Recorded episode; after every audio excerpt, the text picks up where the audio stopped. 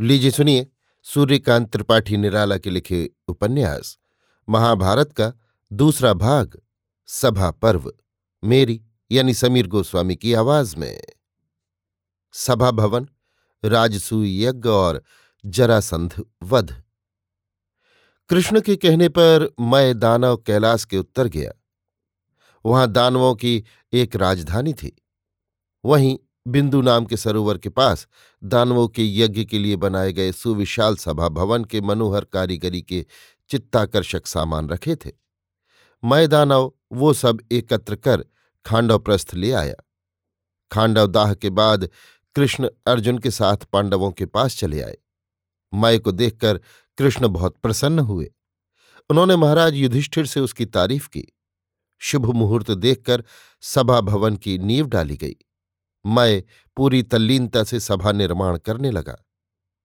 कुछ दिनों तक पांडवों के यहाँ रहकर कृष्ण ने द्वारका की यात्रा की। पाँचों पांडव, कुंती, द्रौपदी तथा सुभद्रा ने सज्जल नेत्रों से उन्हें विदा किया। कृष्ण बड़ी बड़ी आशाएँ दिलाकर गए थे। पांडवों की, विशेषकर भीम और अर्जुन की, अपार शक्ति को प्रत्यक्ष कर उनमें यथेष्ट उत्साह भर गए थे। यथा समय सभा भवन निर्मित हो गया। उसमें मणि, मोती, हीरे, पन्ने पुखराज आदि कितनी कीमत तक के लगे थे, इसका हिसाब नहीं हो सकता। दिव्य सरोवर, उद्यान, फर्श आदि ऐसे थे, जैसे उस समय भारतवर्ष में और कहीं न थे। उस सभा भवन की सजावट तथा विभूति देखकर जागता हुआ मनुष्य भी स्वप्नावेश में हो जाता था। कहीं कहीं ऐसी स्वच्छता थी कि फर्श जल भरा सरोवर ज्ञात होता था। मणि के सोपान, कमल और हंस आदि देखकर लोग मुग्ध हो जाते थे। वाटिका में सब रत्नों की कारीगरी थी, पर देखकर लोग समझते थे कि असमय में गंधराज, बेला, चमेली, चंपा, यूथिका आदि पुष्प खिले हुए हैं। उनमें फूलों की रूह इस तरह भर दी गई थी कि वे सुगंध भी देते थे। शुभ समय निश्चित कर महाराज युधिष्ठिर इसी भवन में राज सिंहासन पर आसीन हुए। भांति भांति के उत्सव होने लगे। ब्राह्मणों को पकवान आदि भोजन करा के प्रचुर दक्षिणा दी गई। देश देश के कलावंत आए और अपनी विद्या का प्रदर्शन कर गए। इसी समय देवऋषि नारद ने आकर युधिष्ठिर की बड़ी प्रशंसा की। सभा भवन को देखकर महाराज युधिष्ठिर के अपार ऐश्वर्य का निश्चय कर नारद जी ने उन्हें राजसूय यज्ञ करने के लिए कहा। एक दिन महाराज युधिष्ठिर ने मंत्रियों को बुलाकर उनकी भी राय ली। सबने समस्वर से राजसूय यज्ञ के लिए सलाह दी। परंतु इसके लिए दिग्विजय की आवश्यकता है और ये प्रजा के पूर्ण सहयोग से ही हो सकती है। ऐसा विचार कर महाराज युधिष्ठिर ने एक दिन उसी सभा भवन में अपनी सारी प्रजा का आवाहन किया। प्रजा युधिष्ठिर के शासन से परम प्रसन्न थी। उसकी शिक्षा का पूरा प्रबंध हो चुका था। वाणिज्य का विस्तार भी प्रजा की श्रीवृद्धि के लिए किया जा चुका था। उन्हें शास्त्र तथा शस्त्रों में पारंगत करने के उद्योग भी जारी थे। उनकी सेवा शुश्रूषा का भी राज्य की ओर से प्रबंध था। पुनः पांडव पाँचों भाई उनसे अपने सगे संबंधियों की तरह वार्तालाप करते थे। राजा प्रजा वाला भाव न रखते थे। इसलिए प्रजाजन एकत्र होकर राजसूय यज्ञ की बातें सुनकर फूले न समाये और बड़े हर्ष से महाराज युधिष्ठिर की सहायता के लिए तैयार हो गए। सब तरफ़ से निश्चय कर युधिष्ठिर ने दूत भेजकर द्वारका से कृष्ण को बुलवाया। महाराज युधिष्ठिर का आमंत्रण पढ़कर उसी समय कृष्ण जी भेजे हुए रथ पर सवार होकर महाराज युधिष्ठिर से मिलने के लिए चल दिए। श्री कृष्ण को देखकर धर्मराज युधिष्ठिर बहुत प्रसन्न हुए। राजसूय यज्ञ का संकल्प उन्हें सुनाया। श्री कृष्ण भारत में धर्म राज्य की स्थापना चाहते थे। उसका बीज अंकुरित हो रहा है। देखकर उन्होंने महाराज युधिष्ठिर को इस कार्य के लिए प्रोत्साहन दिया। एक अड़चन बताई कि मगध राज्य का राजा जरासंध जब तक जीवित है, तब तक ये शुभ कार्य हो नहीं सकता, क्योंकि वो सबको रोकेगा और उसके पराक्रम के भय से दूसरे नरेश इस यज्ञ में सम्मिलित न होंगे। पुनः श्री कृष्ण ने कहा, महाराज पांडुनंदन, उसकी महाशक्ति से पराजित होकर हमने मथुरा छोड़ दी और समुद्र के बीच द्वारका में राजधानी स्थापित की है। वो राजाओं को कैद कर नरमेध यज्ञ करना चाहता है। यदि हम उस पर विजय प्राप्त कर सकें तो अनेक राजे प्राणदान पाकर हमेशा के लिए हमारे पक्ष में हो जाएँगे। महाराज युधिष्ठिर ने श्रीकृष्ण की आज्ञाकारिता स्वीकार कर ली। कृष्ण भी भीम और अर्जुन को साथ लेकर राजगृह के लिए रवाना हुए। तीनों ने ब्राह्मण वेश बना लिया। इंद्रप्रस्थ से चलकर अनेक अनेक नदी नद पार करते हुए, मगध में गौरथ पर्वत के पास से राजगृह की शोभा देखते हुए जरासंध के पिता बृहद्रथ के बनाए मंदिर का ऊपरी हिस्सा तोड़कर चुपचाप चार दीवारी पार कर सीधे जरासंध की सभा में पहुँचे। ब्राह्मण जानकर जरासंध पैर धुलाने के लिए उठा, पर कृष्ण ने इनकार कर दिया और अपना परिचय देते हुए युद्ध के लिए ललकारा। जरासंध स्वाभिमानी वीर था। भीम से उसकी कुश्ती तय हो गई। देखने के लिए नगर भर के लोग एकत्र हुए। चौदह दिनों तक घोर द्वंद्व युद्ध होता रहा। अंत में जरासंध थक गया। भीम ने उसके पैर पकड़कर पृथ्वी पर पटक दिया और उसका एक पैर लात से दबाकर दूसरा पकड़कर बीच से फाड़ डाला। जरासंध के वध से नगर के लोग बड़े भयभीत हुए, पर कृष्ण ने सबको धैर्य दिया। फिर कोटागृह में जाकर राजाओं को मुक्त किया। भीम का पराक्रम देश देशांतरों तक फैल गया। राजागण भीम तथा कृष्णार्जुन के कृतज्ञ होकर अपने अपने राज्य को गए। प्रसन्न चित्त से सब लोग इंद्रप्रस्थ में महाराज युधिष्ठिर से मिले। दिग्विजय और शिशुपाल वध। राजसूय यज्ञ के लिए दिग्विजय आवश्यक हो गई। राजाओं से कर लेकर उन्हें आमंत्रित करना था। महाराज युधिष्ठिर ने सलाह करके चारों भाइयों को एक एक दिशा में भेजा। सबके साथ विशाल चतुरंगिनी सेना चली। भीम पूर्व दिशा को चले। कौशल काम भी पांचाल विदेह वग आदि राज्यों को जीतकर, हीरे, मोती, सोना, चांदी आदि धन, रत्न और बहुमूल्य वस्तुएँ लेकर उन्हें निमंत्रण देकर लौटे। अर्जुन उत्तर तरफ़ गए। उन्होंने प्रयाग ज्योतिष, उलूक और कश्मीर आदि राज्यों को जीता। इसके बाद उत्तर कुरु नाम के गंधर्व राज्य में गए। उसे मायापुरी कहकर द्वारपालों ने कर देकर अर्जुन को विदा किया। वो भी प्रचुर धनराशि अपने साथ लाए। नकुल पश्चिम गए। महेश्व जैरिशक, रोहित, शिवी, दशाण और त्रिगर्त आदि राज्यों को जीतकर राजाओं को निमंत्रण देकर अपार धन संग्रह कर लाए। सहदेव दक्षिण के मथुराधिप कुंतीभोज और मत्स्यराज आदि मित्र राजाओं से मिलते हुए किशकिंधा में वानरों के राज्य में पहुँचे। सात दिन तक सहदेव से वानरों का घोर संग्राम हुआ। अंत में वानरों ने प्रसन्न होकर धन रत्नादि देकर सहदेव को विदा किया। पश्चात कच्छ द्रविण कलिंग, पुरी आदि राज्यों से उन्होंने कर वसूल किया और खबर भेजकर विभीषण से भी मैत्री रूप, मोती आदि मंगवा लिए। सब भाई दिग्विजय कर यथा समय इंद्रप्रस्थ वापस आए। महाराज युधिष्ठिर के खजाने में धन रत्नों के ढेर लग गए। बड़े समारोह से यज्ञ की कार्यवाही होने लगी। भगवान श्रीकृष्ण द्वैपायन व्यास इस यज्ञ के प्रधान नियत किए गए। धौम तथा याज्ञवल्क वसु के पुत्र और पौत्र होता हुए इनके शिष्यादि सहायक रहे। बड़े उपचारों से यज्ञ का अनुष्ठान शुरू हुआ। देश देश के वेदज्ञ ब्राह्मण बुलाए गए। दिन रात वेद मंत्रों का गान होने लगा। कश्यप, पराशर, वामदेव, जैमनी वैशंपायन च्यवन, विश्वामित्र, कण्व, गौतम मैत्रेय भरद्वाज आदि ऋषि महर्षि भी आमंत्रित होकर आए। द्रुपद, विराट, जयद्रथ, शिशुपाल, भगदत्त, बलराम धृष्टद्युम्न आदि आदि नरेंद्र गण चारों दिशाओं में एक एक कर यथा समय उपस्थित होने लगे। हस्तनापुर से भी भीष्म, द्रोण, कृप, अश्वत्थामा, धृतराष्ट्र, विदुर, दुर्योधन, दुशासन आदि आमंत्रित होकर यज्ञ देखने के लिए पधारे। कृष्ण की राय से महाराज युधिष्ठिर ने सबको यथोचित कार्य का भार दिया। भीष्म और द्रोण को यज्ञ की कार्यावली के निरीक्षण का भार सौंपा। कृपाचार्य को सुवर्ण रत्नों की परीक्षा तथा ब्राह्मणों को दक्षिणा देने का, महाराज दुर्योधन को राजा महाराजाओं के उपहार स्वीकार करने का, अश्वत्थामा को ब्राह्मणों के सत्कार का, दुशासन को भोजन भांडार का, श्रीकृष्ण ने स्वयं ब्राह्मणों के चरण धोने का कार्य स्वीकार किया। जब सब राजा एकत्र हो गए और सबके आदर सत्कार की बारी आई तो महाराज युधिष्ठिर ने पितामह भीष्म को प्रणाम करके पूछा कि किसकी पूजा पहले होनी चाहिए? भीष्म ने कहा, यहाँ उपस्थित लोगों में कृष्ण ही सबसे श्रेष्ठ है। सुनकर सहदेव कृष्ण के पैर पखारने लगे। शिशुपाल को ये कार्य बड़ा बुरा लगा। वो भीष्म तथा कृष्ण को गालियाँ देने लगा। उसने कहा, ये राजाओं का अपमान किया गया है। वृद्ध भीष्म की बुद्धि मारी गई है। यहाँ तो कृष्ण के पिता भी मौजूद हैं तो क्या वो अपने पिता से भी बढ़कर हो गया? भगवान व्यासदेव, आचार्य द्रोण आदि पूज्यपाद पुरुष प्रवरों के रहते कृष्ण की पूजा करके पांडवों ने तथा वृद्ध भीष्म ने मूर्खता प्रदर्शित की है। यदि राजा की पूजा करनी थी तो यहाँ नरेंद्र, शिरोमणि, दुर्योधन, शाल्व, शल्य, रुक्मी आदि विद्यमान थे। मेरी समझ में न आया कि कृष्ण सर्वश्रेष्ठ कैसे हो गया। शिशुपाल के तरफदार दुर्योधन आदि राजाओं को इस भर्त्सना से बड़ी प्रसन्नता हुई। पर पितामह को कुवाक्य कहते हुए सुनकर भीम से न रहा गया। गुस्से से उनका सारा बदन भर गया। वो झपटकर शिशुपाल की ओर चले तो भीष्म ने उन्हें पकड़कर स्नेह की दृष्टि से देखते हुए शांत किया। श्री कृष्ण चुपचाप खड़े हुए गालियाँ सुनते रहे। शिशुपाल कृष्ण की बुआ का लड़का था। बचपन में शिशुपाल को बदमाश जानकर उसकी माता ने कृष्ण से कहा था, इसके सौ कसूर भी माफ़ कर देना। कृष्ण इसलिए शांत भाव से खड़े सुन रहे थे।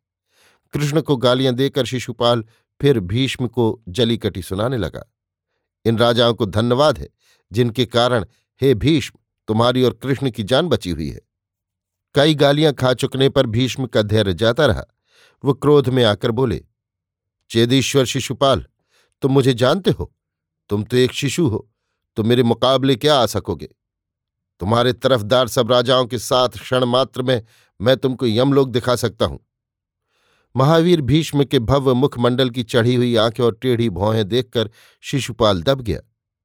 पर आवेश में आकर फिर कृष्ण को गालियाँ देने लगा। सभा के सभी नरेंद्र स्तब्ध हो रहे थे और शीघ्र किसी विपत्ति के होने की शंका कर रहे थे। कृष्ण क्षमा करते गए। इधर शिशुपाल की सौ गालियाँ पूरी हो गईं। पर क्रोधांध कब रुकता है? उसने पुनः गाली दी। इस बार कृष्ण के होठ फड़क उठे। आँखें लाल हो गईं। उनका वो चेहरा ही बदल गया। उन्हें देखकर उनके विरोधी दहल उठे। कृष्ण ने अपना प्रसिद्ध अस्त्र सुदर्शन चक्र लेकर शिशुपाल की ओर चला दिया। देखते देखते उसका सिर कटकर ज़मीन पर आ गिरा। नरेंद्र मंडल में आतंक फैल गया।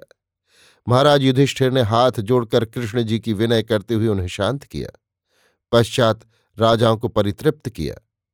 पुनः शिशुपाल के पुत्र महीपाल को उसके पिता के सिंहासन पर अधिरूढ़ किया। इस प्रकार शांति होने पर पुनः यज्ञ की कार्यावली शुरू हुई। चारों ओर पांडवों की प्रशंसा होने लगी। इसी समय राजप्रासाद में विचरण करता हुआ दुर्योधन वहाँ पहुँचा, जहाँ मैंने स्थल का जल रूप में निर्माण किया था। जल समझकर दुर्योधन कपड़े समेटने लगा। वहीं कुछ दूर पर द्रौपदी खड़ी थी। दुर्योधन का दृश्य देखकर हंसने लगी और सुनाकर बोली, अंधे के अंधा पैदा होता है। आवाज़ दुर्योधन के कान में पड़ी। उसका चेहरा उतर गया।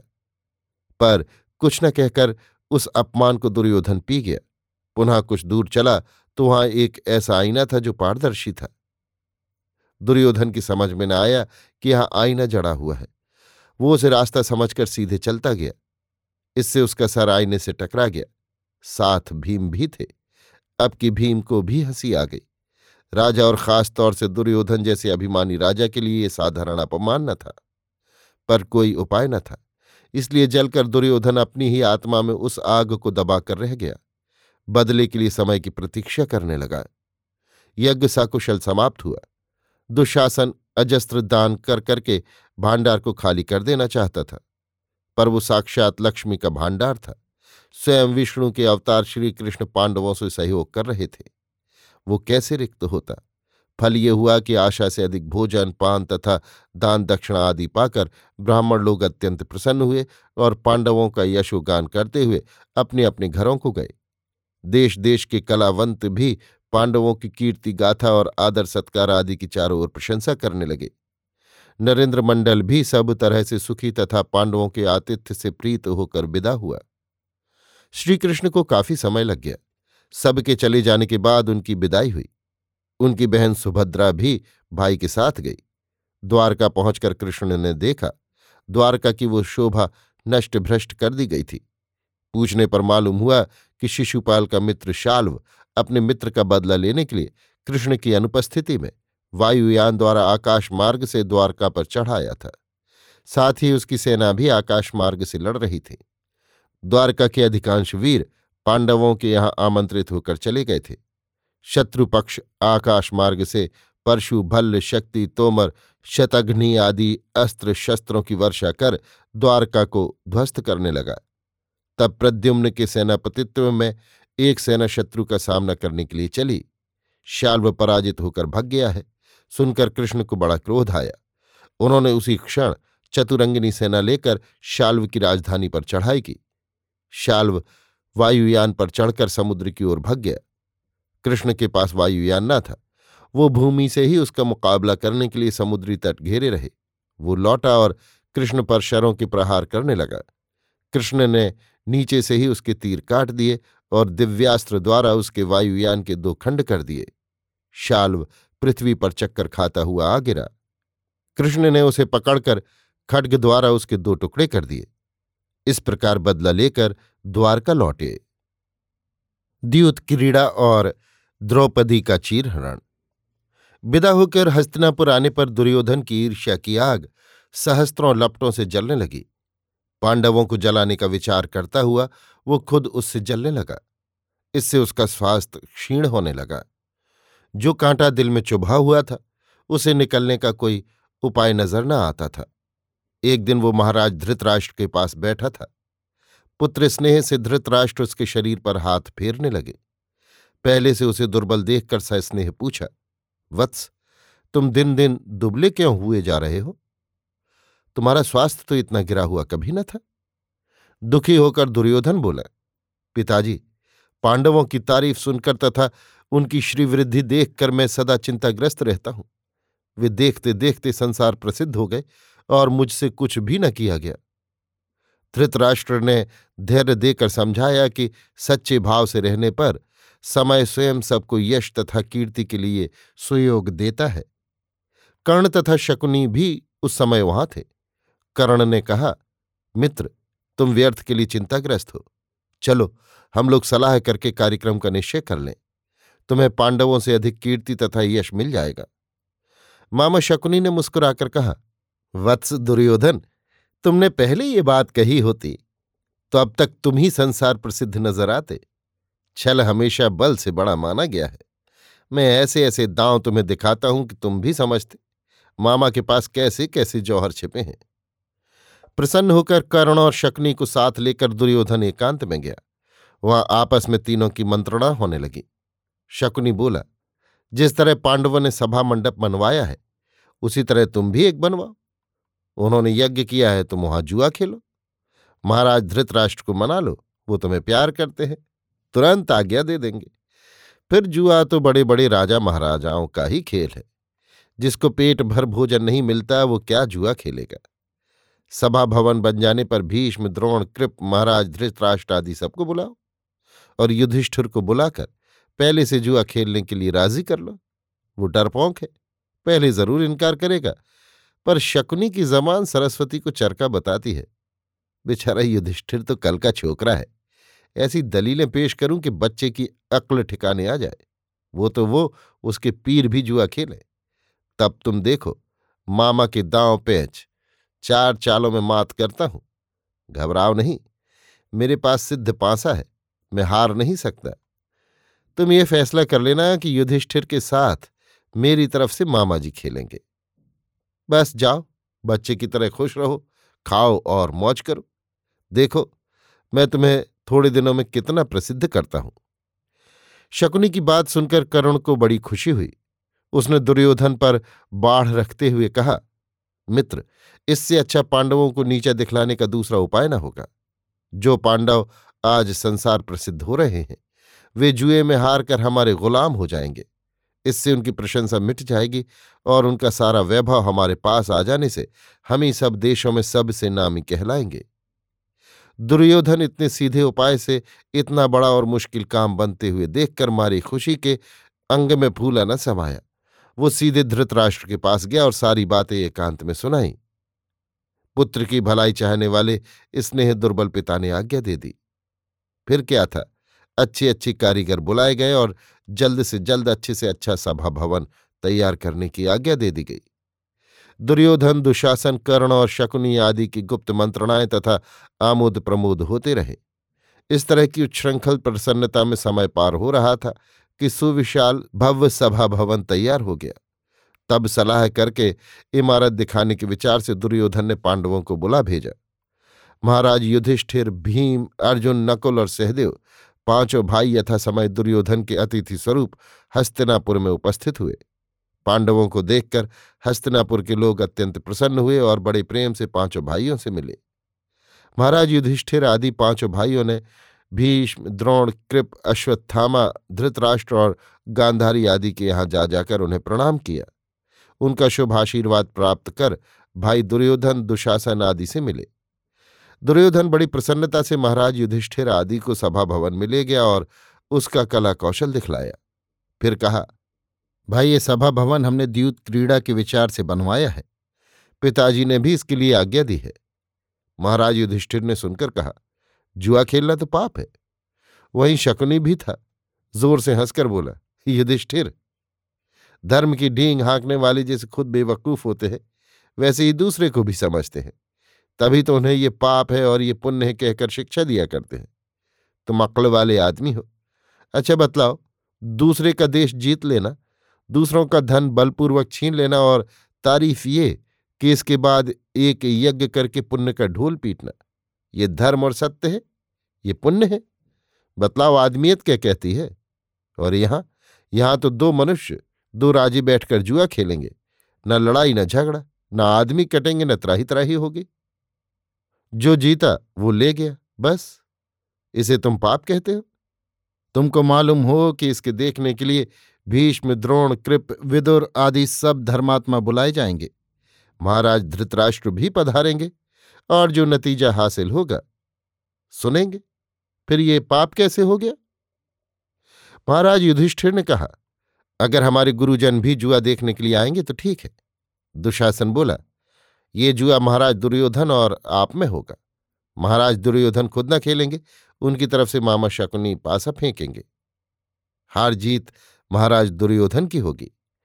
युधिष्ठिर ने इसका उत्तर न दिया। दूसरे दिन दरबार लगा। हस्तनापुर के बड़े बड़े लोग सभा भवन में आमंत्रित होकर आए। भीष्म, द्रोण, कृप, अश्वत्थामा, विदुर, महाराज, धृतराष्ट्र आदि के आसन सुशोभित हो गए।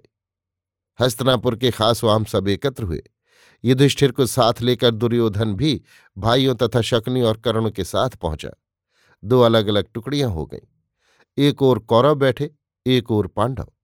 हस्तनापुर के लोग परस्पर वार्तालाप करने लगे कि दुर्योधन के कारण इस वंश की कुशल न होगी। बीच में खेलने की जगह करके दांव रखा गया। महाराज युधिष्ठिर ने पांसा फेंका, पर कुछ न हुआ। अब शकुनी पांसा लेकर उंगलियों में खड़खड़ाने लगा। महाराज युधिष्ठिर ने धनरत्नों की बाजी लगाई। शकुनी ने पांसा फेंका, उसका दांव आ गया। कौरव ठहाका मारकर हंसने लगे। भीष्म और विदुर आदि को ये बड़ा बुरा लगा। पर राजदरबार के विचार से मौन बैठे रहे। दोबारा महाराज युधिष्ठिर ने अपनी राज्य की बाजी लगाई। शकुनी का दांव फिर आया। कौरवों के हर्ष की सीमा न रही। तिबारा युधिष्ठिर ने अपने साथ चारों भाइयों को दांव पर रखा। फिर शकुनी का पासा पड़ा। दुर्योधन ने बड़ी शान से भीम की तरफ़ देखा। भाई का ख्याल कर भीम चुप हो रहे। युधिष्ठिर ने कहा, अब तो मैं सर्वस्व हार चुका, अब क्या खेलू? शकुनी ने कहा अब द्रौपदी को रखो। इस बार तुम जीते तो जो कुछ हार चुके हो सब वापस ले लो। युधिष्ठिर को नष्ट संपत्ति का लोभ हुआ। दांव पर उन्होंने द्रौपदी को भी लगा दिया। सभा के सज्जन लोग घोर पाप घोर पाप की आवाज़ लगाने लगे, पर कुछ फल न हुआ। शकुनी ने पांसा फेंका, फिर उसका दांव पड़ा। द्रौपदी की जीत से दुर्योधन ने जैसे सारे संसार पर विजय कर ली हो, उसे ऐसी खुशी हुई। मन ही मन धृतराष्ट्र भी खुश थे।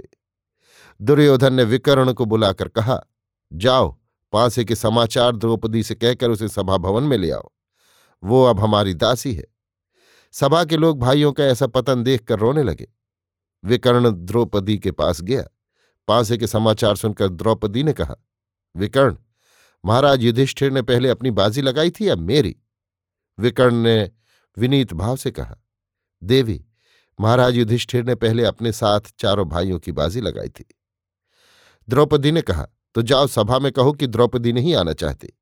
महाराज युधिष्ठिर खुद हार कर अपना स्वत्व खोकर मेरी बाजी नहीं लगा सकते, ये अन्याय है। विकर्ण ने सभा में लौटकर द्रौपदी का समाचार दुर्योधन को सुनाया। भीष्म और विदुर आदि विद्वजनों ने द्रौपदी की उक्ति का समर्थन किया। परंतु मदांध दुर्योधन को न्याय कब सूझता था? उसने दुशासन को सभा में द्रौपदी को पकड़ लाने के लिए भेजा। दुशासन को देखकर बड़ी विनय से द्रौपदी ने कहा, दुशासन, मेरी लज्जा न लो। मैं कुलवधु हूँ। मेरे धर्म की ओर देखो। फिर इस समय मैं रजस्वला हूँ। दुशासन ने द्रौपदी की विनय पर ध्यान न दिया। उसकी क्रूर मुद्रा देखकर द्रौपदी गंधारी के महल को भगी। किंतु दौड़कर दुशासन ने खुले बाल पकड़ लिए और घसीटता हुआ सभा भवन को ले चला। सभा में पहुंचकर भीष्म की ओर देखकर रोती हुई द्रौपदी बोली, पितामह, क्या आपके कुल की यही मर्यादा है? क्या महाराज युधिष्ठिर अपनी बाजी लगाने के बाद हार कर मेरी बाजी लगा सकते हैं? अब भीष्म से न रहा गया। उन्होंने कहा, बेटी, न्याय तेरी तरफ़ है। कौरवों का अत्याचार पृथ्वी सहन न कर सकेगी। कृष्णा को विवश सजल नेत्रों से असहाय पतियों की ओर देखते हुए देखकर वीर श्रेष्ठ भीम से न रहा गया। वो भीषण सिंहराज से सभास्थल को विकंपित करते हुए बोले, हे सूर्य, हे व्योम, हे भीष्म, प्रमादग्रस्त युधिष्ठिर के अन्याय कार्य के कारण निरापराधनी कृष्णा का जिस हाथ से नीचात्मा दुशासन ने केश कर्षण किया है, उस हाथ को मैं युद्ध में उकाड़ कर फेंक दूँगा तो मैं साक्षी कर प्रतिज्ञा करता हूँ। सभा स्थल तथा कौरव कुछ काल के लिए भय से थरथर कांपने लगे। अर्जुन ने भीम को पकड़कर आश्वस्त करते हुए बैठाल दिया। पर भीम को उत्तेजित करने के विचार से दुर्योधन द्रौपदी को देखकर अपनी जांग पर थपकियाँ मारता हुआ बैठने का इशारा करने लगा। भीम क्रुद्ध थे ही पुनः दर्प से उठकर खड़े हो गए और वैसे ही गरज कर बोले दुष्ट दुर्योधन ने जिस जांग पर बैठने के लिए इशारा करके कृष्णा का अपमान किया है मैं अपनी भीम गदा के प्रचंड घात से उसकी उस जांग को तोड़ दूँगा। इस बार धृतराष्ट्र को बहुत बुरा लगा पर सब लोग विपत्ति की चिंता करने लगे। अर्जुन ने फिर भीम को शांत कर बैठाया। चिढ़कर दुर्योधन ने दुशासन को आज्ञा दी, द्रौपदी मेरी दासी है, इस सभा में उसे नंगी करो। त्रस्त होकर द्रौपदी ने सभा के मनुष्य मनुष्य से लाज बचाने की प्रार्थना की, पर सब लोगों ने सिर झुका लिया। तब कृष्णा को कृष्ण की याद आई। सजल आँखों ऊँचे स्वर से पुकार पुकार कर कहने लगी, हे दीन बंधु हे भक्त वत्सल हे करुणा साकर कृष्ण इस विपत्ति में तुम्ही मेरे उद्धार करता हो। दासी की लाज तुम्हारे ही हाथ है, भगवान। भगवान कृष्ण का मन चंचल हो उठा। वो अपने पूर्ण रूप की ओर जाने लगे तो द्रौपदी की दशा उनके ध्यान नेत्रों के सामने आ गई। वो इस अत्याचार से चकित हो गए और माया का स्मरण किया। माया हाथ जोड़कर सामने खड़ी हो गई। भगवान कृष्ण ने कहा, हस्तनापुर की राजसभा में द्रौपदी का वस्त्र हरण हो रहा है। जाओ, उसे नग्न न होने दो। द्रौपदी हाथ जोड़े हुए प्रार्थना करती जाती थी। दुशासन वस्त्र खींचता जा रहा था। वो खींचते खींचते थक गया, हार कर बैठ गया। द्रौपदी की प्रार्थना से धृतराष्ट्र को भी दया आ गई। उन्होंने कहा, बेटी, तू मांग क्या मांगती है? द्रौपदी ने आँसू पहुंचकर कहा, महाराज, युधिष्ठिर जो कुछ हार चुके हैं वो सब वापस कर दीजिए। महाराज धृतराष्ट्र ने कहा, बेटी, तेरे लिए हमने वो सब वापस कर दिया। ये कहकर वो सभा भवन से चले गए। रास्ते में दुर्योधन के मित्रों ने कहा, आपने दुर्योधन के लिए बड़ा बुरा किया। भीम की प्रतिज्ञा आप सुन चुके हैं। धृतराष्ट्र को पुत्र स्नेह ने फिर दबाया। उन्होंने बचने का उपाय पूछा। उन मित्रों ने कहा, राज्य वापस देकर बारह साल के वनवास और एक साल के अज्ञातवास की बाजी पर फिर जुआ हो। इस तरह पांडव हार कर राज्य पाने का मौका ही न पाएँगे, न दुर्योधन मारा जाएगा। धृतराष्ट्र ने फिर आज्ञा दे दी। लाचार होकर युधिष्ठिर को फिर खेलना पड़ा, क्योंकि राज्य प्राप्ति के लिए धृतराष्ट्र की ये शर्त भी जोड़ दी गई। इस बार भी युधिष्ठिर ही हारे। अभी आप सुन रहे थे सूर्यकांत त्रिपाठी निराला के लिखे उपन्यास, महाभारत का दूसरा भाग, सभा पर्व, मेरी यानी समीर गोस्वामी की आवाज़ में।